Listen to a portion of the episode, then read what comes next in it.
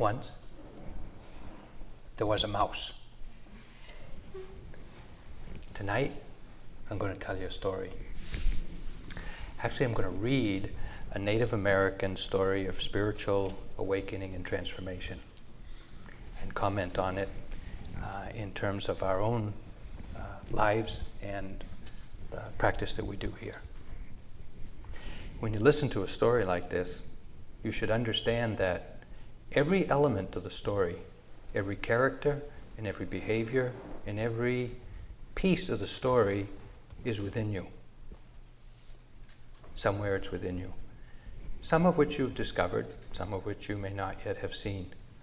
But as you listen to the story, just take note of that element which most speaks to you uh, in terms of what you've seen of yourself uh, during this retreat.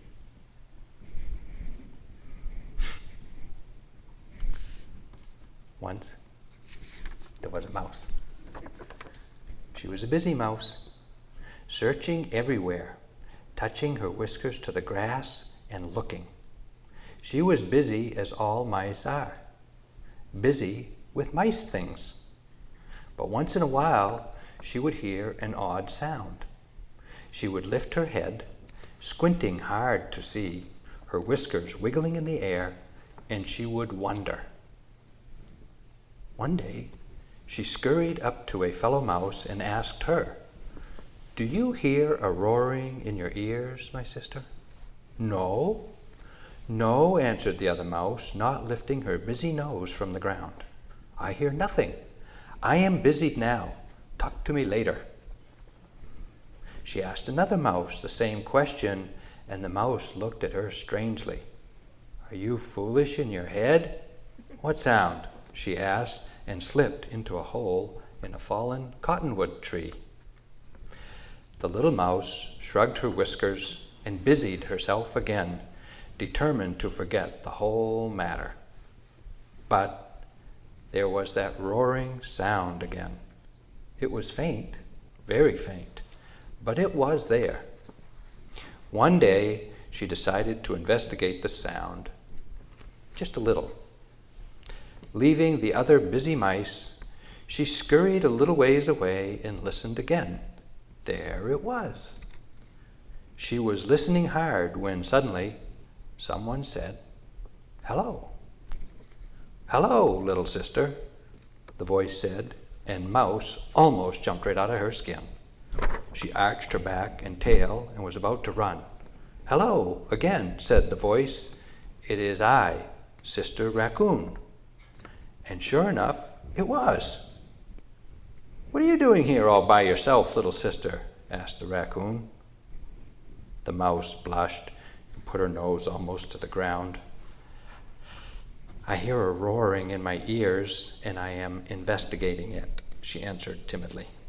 A roaring in your ears? replied the raccoon as she sat down with her. What you hear, little sister, is the river. The river? Mouse asked curiously. What is a river? A walk with me and I will show you the river, Raccoon said. Little Mouse was terribly afraid, but she was determined to find out once and for all about that roaring. I can return to my work, she thought, after this thing is settled, and possibly this thing may aid me in all my busy examining and collecting. And my sisters all said it was nothing. I will show them. I'll ask Raccoon to return with me, and I will have proof. All right, Raccoon, my sister, said Mouse. Lead on to the river. I will walk with you. Little Mouse walked with the raccoon. Her little heart was pounding in her breast. The raccoon was taking her upon strange paths, and Little Mouse smelled the scent of many things that had gone by this way. Many times she became so frightened she almost turned back. Finally, they came to the river. It was huge and breathtaking, deep and clear in places, and murky in others. Little Mouse was unable to see across it because it was so great. It roared sang, cried, and thundered on its course. Little Mouse saw great and little pieces of the world carried along on its surface. It, it, it, is, it is powerful, Little Mouse said, fumbling for words. It is a great thing, answered the raccoon. But here, let me introduce you to a friend. In a smoother, shallower place was a lily pad, bright and green. Sitting upon it was a frog, almost as green as the pad it sat on. The frog's white belly stood out clearly. Hello, little sister, said the frog. Welcome to the river. I must leave you now, cut in Raccoon. But do not fear, little sister, for Frog will care for you now. And Raccoon left, looking along the river bank for food that she might wash and eat. Have you recognized yourself yet? In this uh, first section uh, of the story, um, we see little mouse being called to awaken. There's an element of her life that she's faintly aware of. She hears something, it's in the distance, it's faint, she doesn't recognize it, but she's curious. And when she asks others about it, well, they don't hear it. They're too busy. Uh, they're kind of like questioning her sanity, maybe, like, Are you sure? And it's because it's her own calling. Nevertheless, she eventually decides that she's going to take a look and try to find out about this roaring sound. Not burying herself in denial and busyness. But she's just a little bit curious to investigate just a little. And upon doing so, just a little ways away from the safety of her community, she meets her first guide on the journey. And it is a raccoon. But she's frightened by the guide. And there is some self doubt and some questioning, quite a lot of self consciousness and fear when questioned by the guide as to what she's doing. When the guide, the raccoon, mentions that the roaring that she hears is the river, she doesn't know what the river is. It is the unknown thing calling her. It's the rest of her life. It's all of life that's calling her that she's not yet aware of. But Raccoon seems to be quite knowledgeable about the river and offers to take her there. However, Little Mouse is terribly afraid, not knowing the raccoon, not knowing the river, and not knowing the way to it. Nevertheless, she is determined to find out. Once and for all, she thinks.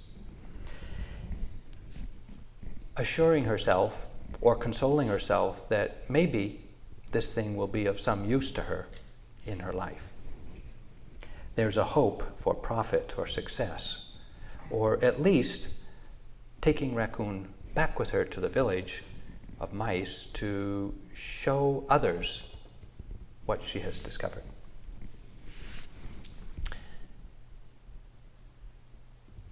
The raccoon takes Mouse upon, of course, very strange terrain, unfamiliar, until they reach the river, when she sees this magnificent, grandiose thing with the bits and pieces of life floating on it that is powerful, breathtaking, deep and clear in places and murky in others, much like my mind. she is introduced to one who is at ease in the river of life, meaning one who is aware of the dimension of life, a bigger, a larger dimension of life, and that is the frog, who rests in this shallow, calm place on the river of life. Raccoon introduces Mouse to the second guide and leaves to pursue her, pursue her life. Now, each one of us has heard a call to awaken. Something has moved us out of the confines of our family cultural conditioning to look at more of what we sense life offers. For each one of us, we've, we've heard something calling us, some need to uh, explore more of what we then at that time knew.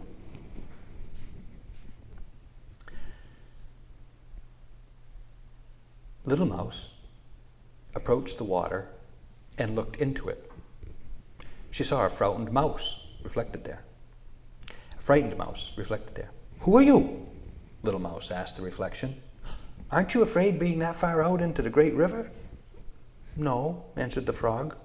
I'm not afraid.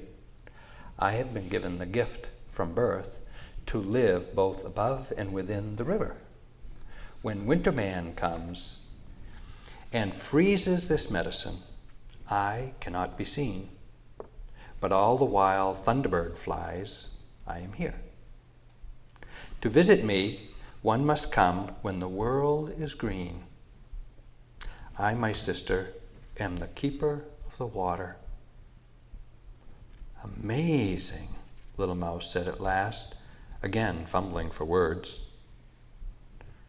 Would you like to have some medicine power? Frog asked. Medicine power? Me? asked Little Mouse. Yeah, yes, if, it, if it's possible. Then crouch as low as you can, and then jump as high as you are able, and you will have your medicine, the Frog said. Little Mouse did as she was instructed. She crouched as low as she could, and she jumped. And when she did, her eyes caught glimpse of the sacred mountains. Little Mouse could hardly believe her eyes, but there they were. But then she fell back to earth and she landed in the river. Little Mouse became frightened and scrambled back on the riverbank. She was wet and frightened nearly to death, and she screamed at the frog, You have tricked me!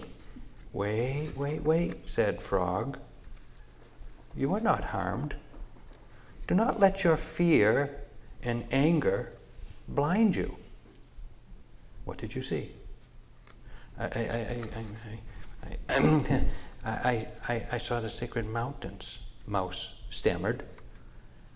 And you have a new name, Frog said. It is Jumping Mouse. Oh, thank you, thank you, Jumping Mouse said, and thanked her again. I want to return to my people, the mice, and tell them of this thing that has happened to me. Go, go then, Frog said. Return to your people. It is easy to find them.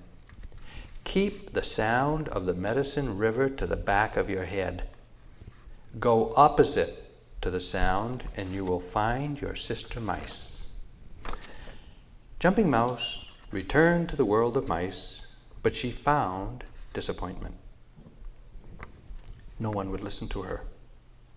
And because she was wet and had no way of explaining it, because there had been no rain, many of the other mice were afraid of her. They believed she had been spat from the mouth of another animal that had tried to eat her. and they all knew that if she had not been food for the one who wanted her, then she must also be poison for them. Jumping Mouse lived among her people, but she could not forget her vision of the sacred mountain. In this second uh, section of the story, we get a glimpse of the uh, sacred uh, in our life, in this case, the sacred mountains. But first, when we look into the river of life, when we look into all that's possible, and we see our own reflection, it scares us. We become afraid of what we see in ourself our personal fears, judgments, limitations, and we question whether one shouldn't be afraid to open to and be aware of all that is possible to discover in the river of life. When we open to this shadow side of our personality, we definitely will come upon that which is terrifying and which we'll judge and question. However, the frog, being the guide to the river of life, has knowledge of the flow of life, the fullness of life, that which is conscious, that which is unconscious, and when the flow of life is frozen, the guide to life cannot be seen. When we're stuck in time, when we're stuck in habit, when we're stuck in personality, life is frozen. There's no guide to the life, can't be seen to the fullness of life. However, when the river of life is flowing and the world is green, life is abundant. In this case, knowledge of the river of life is medicine. And the frog, the guide to life, offers each one of us the knowledge of spiritual awakening. However, in order to accept the glimpse of the sacred, two things are required humility, by crouching as low as we can. And secondly, the greatest of effort to jump as high as we're able. And that is required for anyone who wants to mm, aspire to the sacred, however it's viewed. When Little Mouse did as she was instructed, through humility and great effort, she caught a glimpse, as we all do, somehow, somewhere, we get a glimpse. We get a taste, we get a vision, we get a sense of what the sacred is, what the sacred might be for us. And yet, it's just a glimpse, and it doesn't take long before we land back into our life. And in Mouse's case, she landed back on earth in a different place, as we all will too. After seeing the sacred, you don't land back in the same place. And because little mouse landed in a different place, she had a lot of fear and a lot of disappointment and a lot of anger at the one who tricked her into leaving behind the familiar. Hmm. But there was a lot of fear, and she was uh, screaming at the frog that she'd been tricked. But Frog was very wise to the, to the activities of the mouse. And she said two things. Don't let your fear and your anger blind you. And asked her, What did you see? Name what you saw.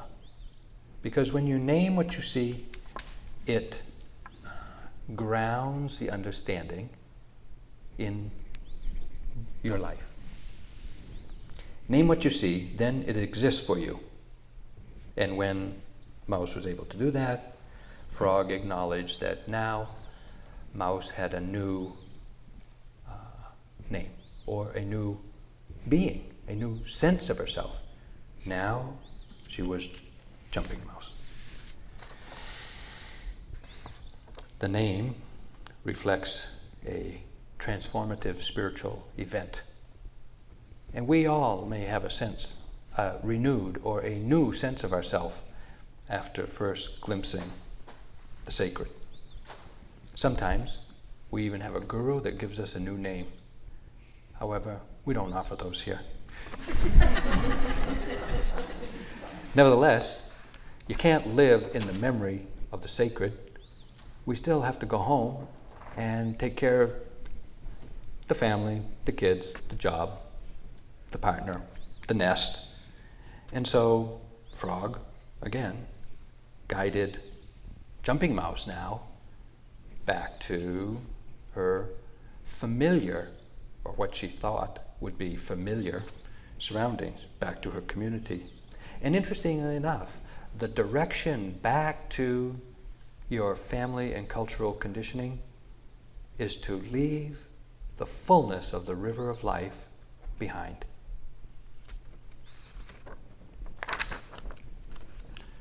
However, Jumping Mouse found disappointment, disillusionment. Others weren't interested in her knowledge, and in fact didn't trust her and feared her that maybe this new knowledge was dangerous to them. However, Jumping Mouse could not forget her vision, just as we too. How do you erase something that you have experienced in the deepest part of your heart? Even if you can't reconnect with it, even if you can't recover it, even if you can't manifest it, and you don't even know what it means.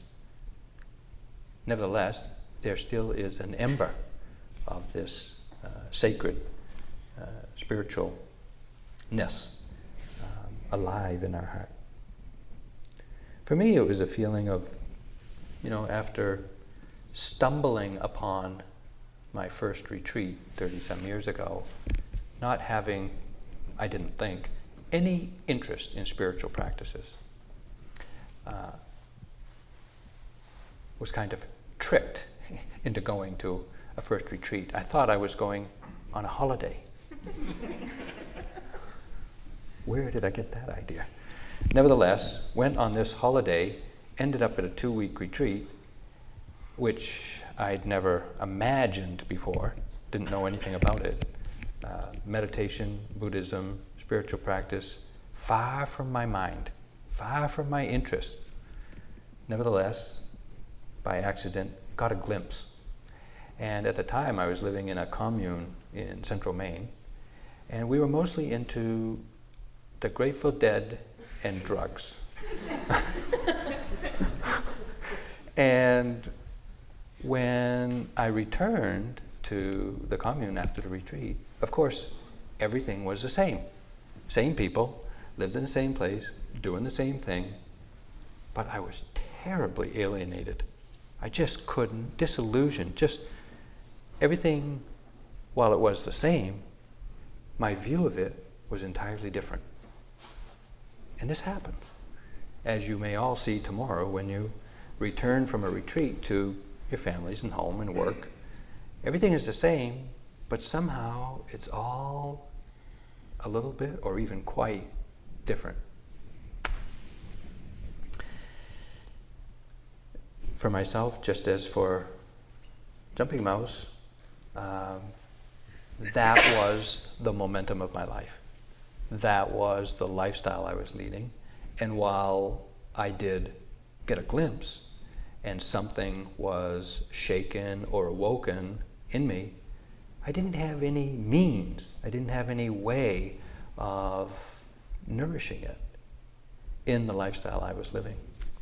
And so too with Jumping Mouse.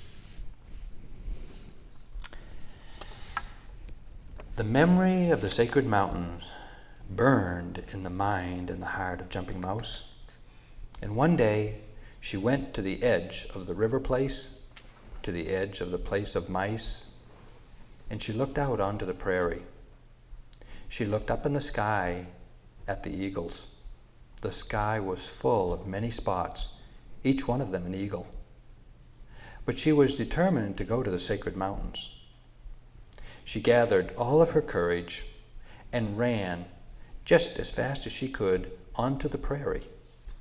Her little heart pounded with excitement and fear.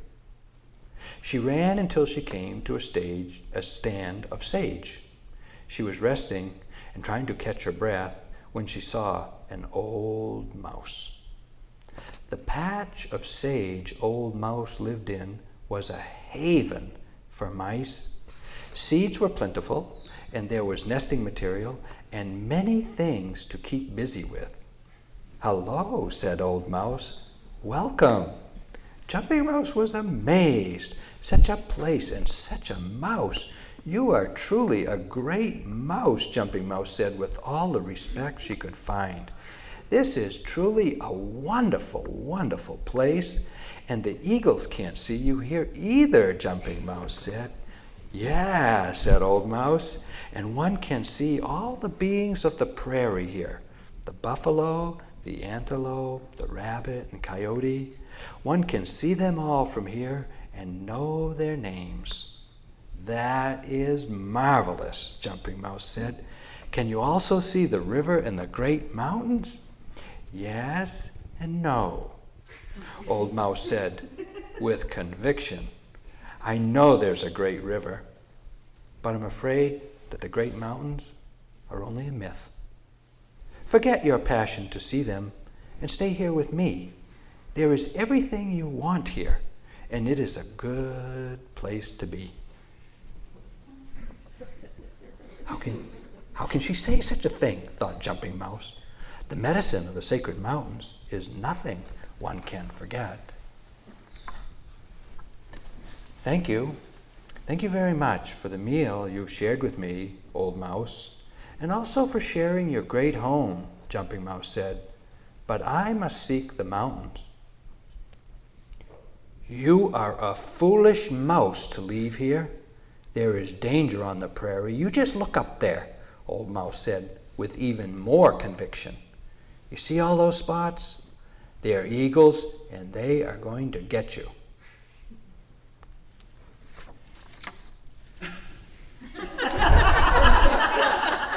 Never had that experience, have we? No. But nevertheless, it's still uh, impossible to forget the glimpse of the sacred. But it takes a, a courage and a determination to go beyond the edge of the familiar, to leave your familiar nesting place. Hmm, that's it, nesting place. But with determination, encountering fear and excitement, we somehow begin the journey. And here we find our third guide, as Mouse did after running upon the prairie. And the third guide to the sacred is one who sees and knows all. One who sees and knows all there is to know on the prairie of life, on the journey to the sacred. Amid all this abundance, this mouse, the old mouse, was living in this tremendous haven of mouseness with lots of things to gather and things to keep busy with. We say, fantastic riches to be busy with. Of course, Jumping Mouse was truly amazed. For us, on the journey of spiritual awakening, being introduced to the fullness of the river of life, and mm, scouting out its abundance and finding the guides to the fullness of life it's very easy for us to get fully preoccupied with the uh, fullness that life offers.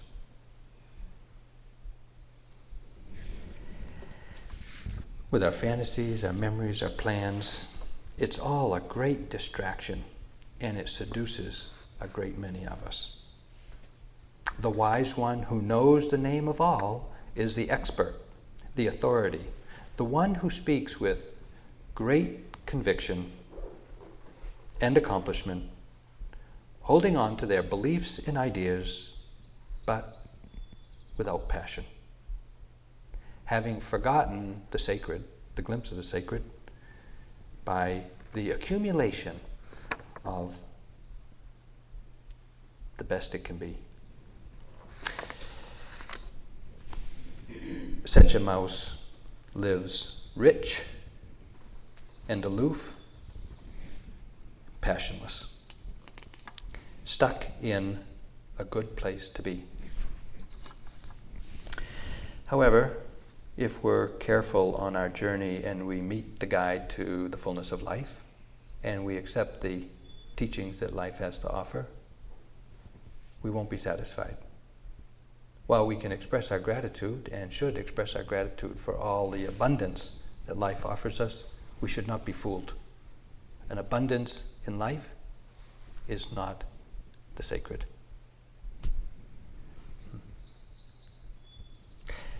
The old mouse, interestingly, used shame and fear to try to prevent the one who is interested in the sacred from leaving. There is great seductive power in wealth, position, fame, seclusion. And all of us, in our own ways, have or will have this challenge to, to, to meet. We will meet this condition in our life somehow. And it will require some kind of sacrifice, some kind of leaving the authorities, leaving the abundance, letting it go, knowing that we can't take it with us, we can't carry it with us to the sacred. It was hard for Jumping Mouse to leave, but she gathered her determination and ran hard again. The ground was rough, but she arched her tail and ran with all her might. She could feel the shadows of the spots upon her back as she ran, all those spots. Finally, she ran into a stand of choke cherries. Jumping Mouse could hardly believe her eyes. It was cool there and very spacious. There was water cherries and seeds to eat, grasses to gather for nests, holes to be explored, and many, many other busy things to do. And there were a great many things to gather. She was investigating her new domain when she heard very heavy breathing. She quickly investigated the sound and discovered its source. It was a great mound of hair with black horns. it was a great buffalo. Jumping Mouse could hardly believe the greatness of the being she saw lying there before her. She was so large that Jumping Mouse could have crawled into one of her great horns. Such a magnificent being thought Jumping Mouse as she crept closer. Hello, my sister, said the buffalo.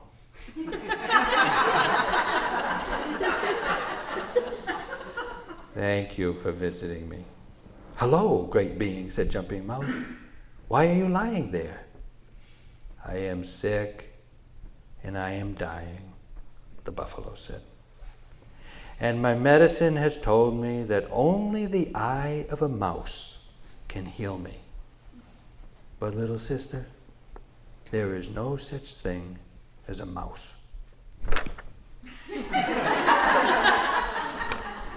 Jumping Mouse was shocked. One of my eyes, she thought. One of my tiny eyes.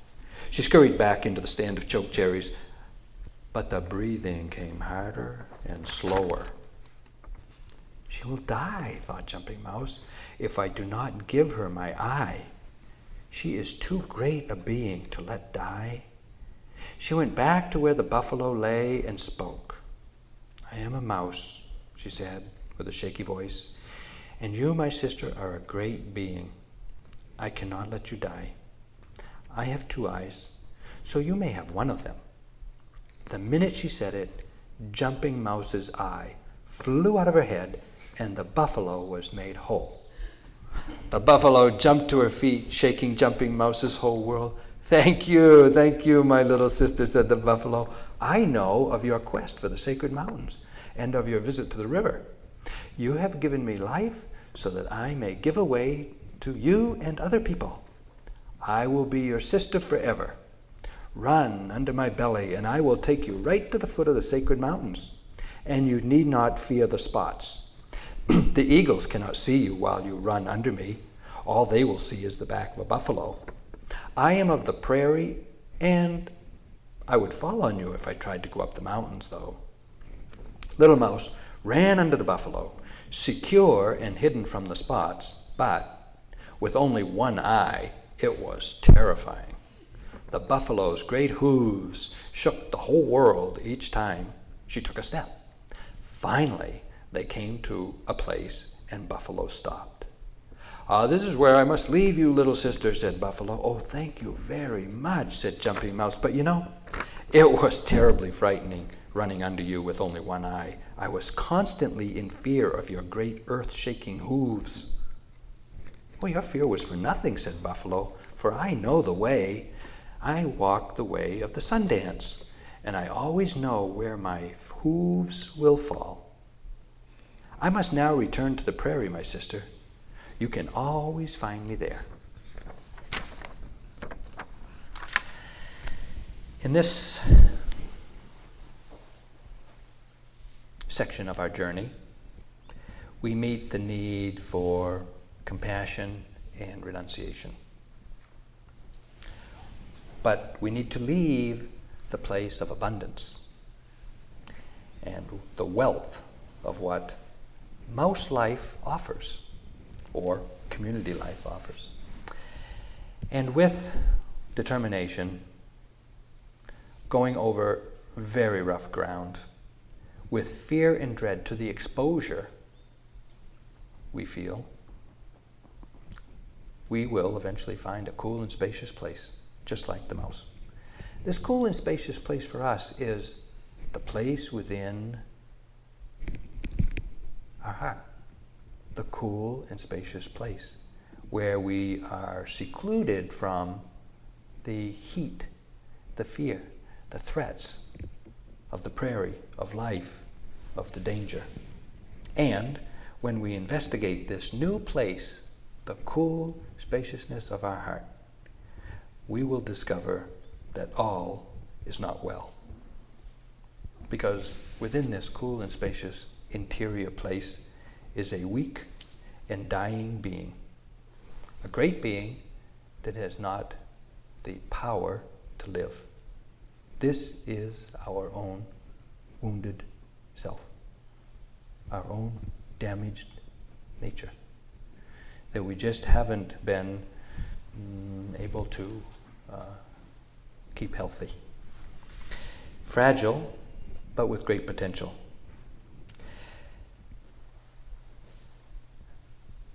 With intuitive knowledge, the mouse heard from the buffalo what was needed in order to become healthy. And for the buffalo, it was one of the mouse's eyes. For us, it is giving up our conditioned way of seeing things. We have to let go. We just can't insist on seeing things with the way we always have, or we and the great potential within us will surely die. Something else is called for. But it's terrifying to think that we're going to have to give up our way of seeing, our way of understanding the world, even though the greatness within us can't thrive if we hang on to it.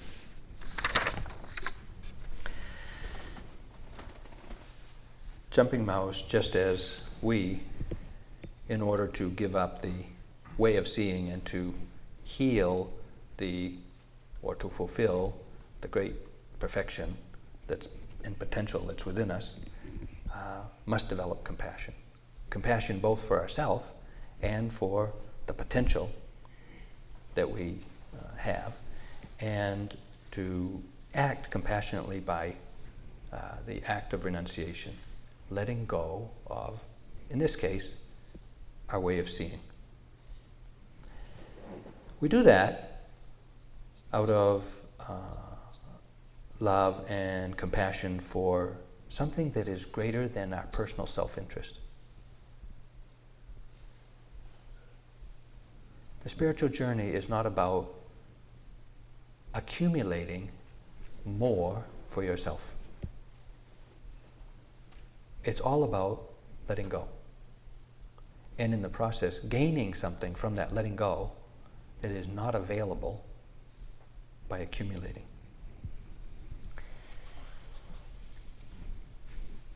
When we give up our conditioned way of seeing, we get a guide, compassion and renunciation, that leads us to the sacred mountains. And through the protection of compassion and renunciation, we can make the journey over dangerous, threatening terrain. Because generosity, compassion, renunciation rewards us in unforeseen ways. We see the world differently. We have greater security, a different kind of security, because we see things differently. This part of our journey is about recognizing a potential within us that is wounded, that is not being nourished, that, if not cared for, will die. And we all know that. We know there is a greatness within us. We know there is a potential within us that has not been uh, either acknowledged or, or fulfilled. But the cost of nourishing this part of ourself is to let go of what we've been relying on for so much of our life our conditioning, our beliefs, our sense of ourself. When we do that, we need a guide. We need some being or someone or something to offer us protection as we make the journey across unfamiliar terrain. It may be a person, it may be a teaching, it may be a place, but we need some sort of protection which, while it is protecting us, also threatens us. Because how can we give up our way of seeing to someone or something that we don't know where we're going? We're going a little bit blind. We're trusting this guide. And so there's this balance of trust and some faith, and there's also the fear that we don't really know where we're going or what's going to be required of us. For myself, when I went to, uh, after 10 years or so of practicing here in the States, when I went to Burma, I'd never been out of the country. And I just got on a plane in New York and flew to Burma. And not only was it foreign, it was really foreign. I mean, everything about being in Burma was strange, different. Different country, different climate, different food, everything. And not only that, I went to the monastery, which was even more different than different. And thank goodness U Pandita was there. To offer me some protection. You know, he, I had a connection with him from having spent three months with him in the States. And so there was a certain amount of kind of paternal, fraternal safety, even though he was a terrifying person to practice with. I mean, you know, that's, that's the only way you can go. You can't get too comfortable there, but at least you'll feel safe.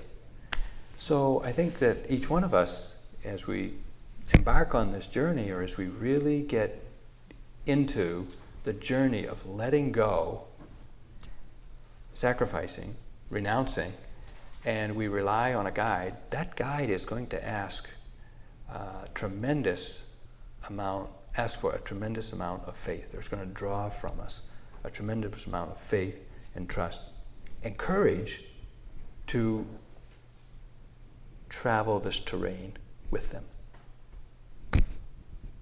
It's just, there's no other way.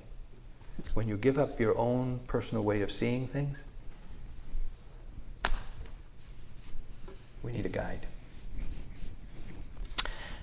Jumping Mouse, now you remember the buffalo had taken Jumping Mouse to the foot of the sacred mountains.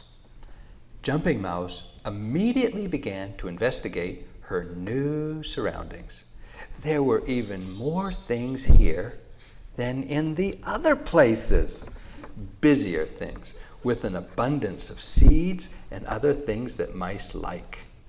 In her investigation of these things, suddenly she came upon a gray wolf who was sitting there doing absolutely nothing. Hello, Sister Wolf, Jumping Mouse said. The wolf's ears came alert and her eyes shone. Wolf, wolf, yes, that is what I am. I'm a wolf.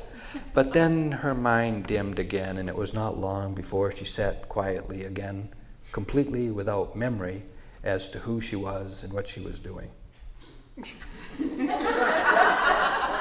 Each time Jumping Mouse reminded her who she was, she became excited with the news but soon would forget again.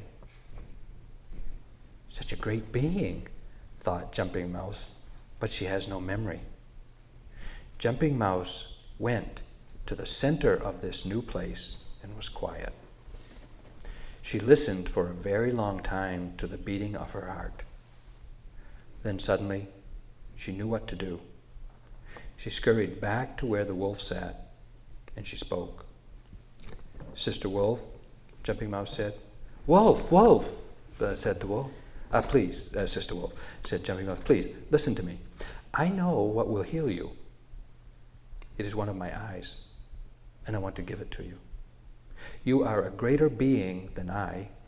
I'm only a mouse, so please take it. When Jumping Mouse stopped speaking, her eye flew out of her head, and the wolf was made whole. Tears fell down the cheeks of Wolf. But her little sister could not see them, for now she was completely blind. You are a great sister, said Wolf, for now I have my memory. However, you are blind. But since I am the guide into the sacred mountains, I'll take you there. There is a great medicine lake there, the most beautiful lake in the world. All the world is reflected there. The people, the lodges of the people, and all the beings of the prairie and the skies. Oh, please take me, there said Jumping Mouse. The wolf guided her through the pines to the medicine lake. Jumping Mouse drank the water from the lake, and the wolf described the beauty to her. After that, she said, I must leave you here, for I must return so that I may guide others to this place. But for as long as you like, I'll stay here until you wish me to leave. Thank you, my sister, said Jumping Mouse, but although I am frightened to be alone, I know you must go so that you may show others to this place. Jumping Mouse sat there, trembling in fear. It was no use running, for she was blind, and she knew an eagle would find her there. She felt a shadow on her back and heard the sound that eagles make. She braced herself for the shock, and the eagle hit. Jumping Mouse went to sleep.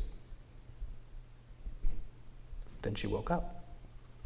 The surprise of being alive was great, but now she could also see. Everything was kind of blurry, but the colors were fantastic. I can see. Hmm. I can see, said Jumping Mouse over again and again. A blurry shape came towards Jumping Mouse, and she squinted hard, but the shape remained a blur. Hello, sister, a voice said. You want some medicine? Yeah, some medicine for me? asked Jumping Mouse. Yeah, yeah, sure, if it's possible. Then crouch down as low as you can, the voice said, and jump as high as you are able. Jumping Mouse did as she was instructed. She crouched as low as she could, and she jumped. The wind caught her and carried her higher. Do not be afraid, the voice called to her. Hang on to the wind and trust. Jumping Mouse did. She closed her eyes and hung on to the wind, and it carried her higher and higher. Jumping Mouse opened her eyes, and they were clear. And the higher she went, the clearer they became. Jumping Mouse saw her old friend upon a lily pad on the beautiful medicine lake. It was Frog. You have a new name called Frog. You are Eagle. Hmm. hmm. In this concluding section of the story, we um, come upon the sacred mountains, guided there by the one who forgets. And there's a, a, a transformation, a transcendence, and a transformation uh, that takes place. But at the foot of the sacred mountains, when we get to the sacred, there is just lots to do and to be busy with, even better things. What is that in our life? Well, you just go into any spiritual bookstore and you've got your answers right there. There's just tons. There's just lots to do, lots of knowledge to gather, lots of things to experiment with, lots of spiritual disciplines that'll take you to the foot of the mountain. And you can be busy for your whole life there. And you're quite likely to find the one there who has forgotten. The one who has forgotten that there's a mountain yet to be climbed. The one who's knowledgeable, busy, living at the foot of the sacred mountains, but has not yet reached the top. Or, we could say, could be the guide to the top of the sacred mountains if it only had its memory. We forget. We get seduced by spiritual goodies. Whatever you think spiritual goody is, you will get seduced. Guaranteed. There will be some fascination with ecstasy, bliss, union, God, or transcendent, whatever you think is really a goal, but is really only the foot of the sacred mountains, whatever you think that is, it will seduce you. And when you get seduced by spiritual goodies, you forget. You just forget that something else is possible, that the top of the spirit sacred mountains is nearby, and you're not there yet. It's interesting that the, the characteristic of mindfulness is not forgetting. The way to discover what is needed is, as the mouse did, is go to the center of oneself to discover what is needed. Listen to your heart. And as the mouse discovered, it is greater compassion and greater renunciation. And in the mouse's case, it involved giving up the last remnant, or her other eye, the last remnant of holding on to your conditioned way of seeing things. Imagine the way we've understood all of life up to this point is not going to take you to the top of the sacred mountain. It has to be let go of. You have to go blind with a guide, but blind to the, to the pinnacle, if you will, if we can overcome those temptations going blind into the unknown, not knowing really where we're going, having only a description, a narration from our guide. Here is where each one of us needs to learn from the support of a guide what is the path to the sacred and what is not the path to the sacred. And we can't rely on our old way of seeing things.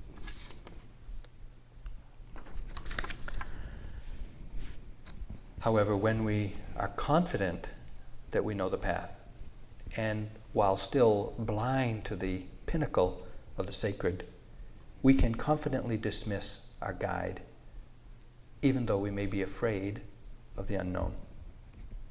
When we're blind to the unknown and we fear the end is near,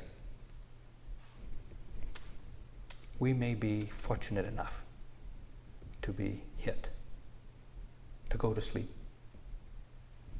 to go into the what? Who knows? To go into that unknown, that unconditioned, that that place that is not known. You can't you can't do anything to get there.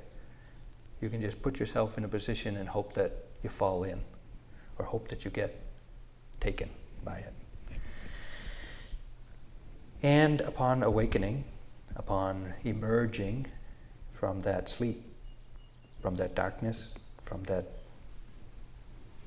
transformation, while everything is the same, everything is different. Things may be blurry. We may not recognize familiar.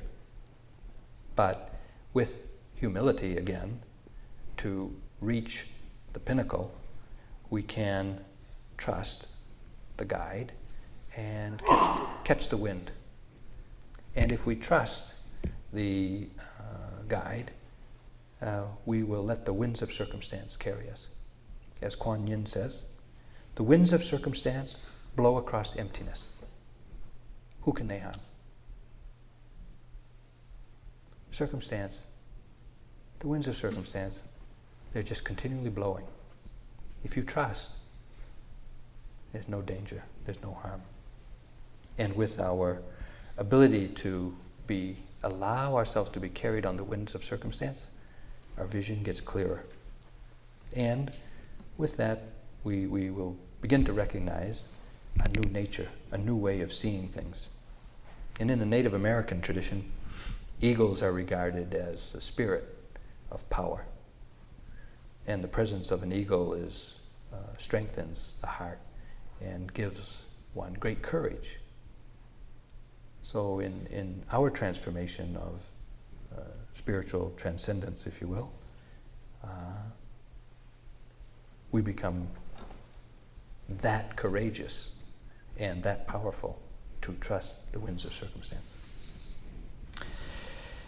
As Crazy Horse of the Oglala Lakota said, a very great vision is needed, and the one who has it must follow it as the eagle seeks the deepest blue of the sky.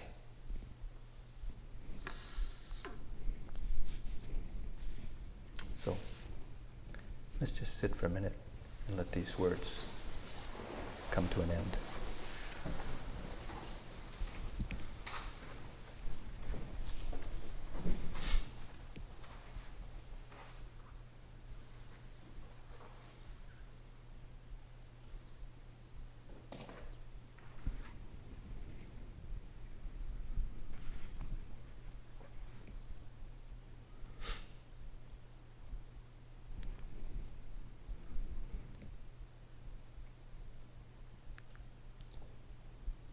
and as the other great spiritual guides of my life have sung, may the four winds blow you safely home.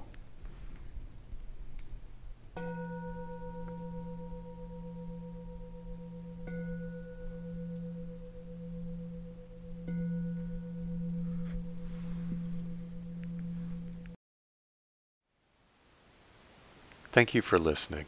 To learn how you can support the teachers and Dharma Seed, please visit dharmaseed.org slash donate.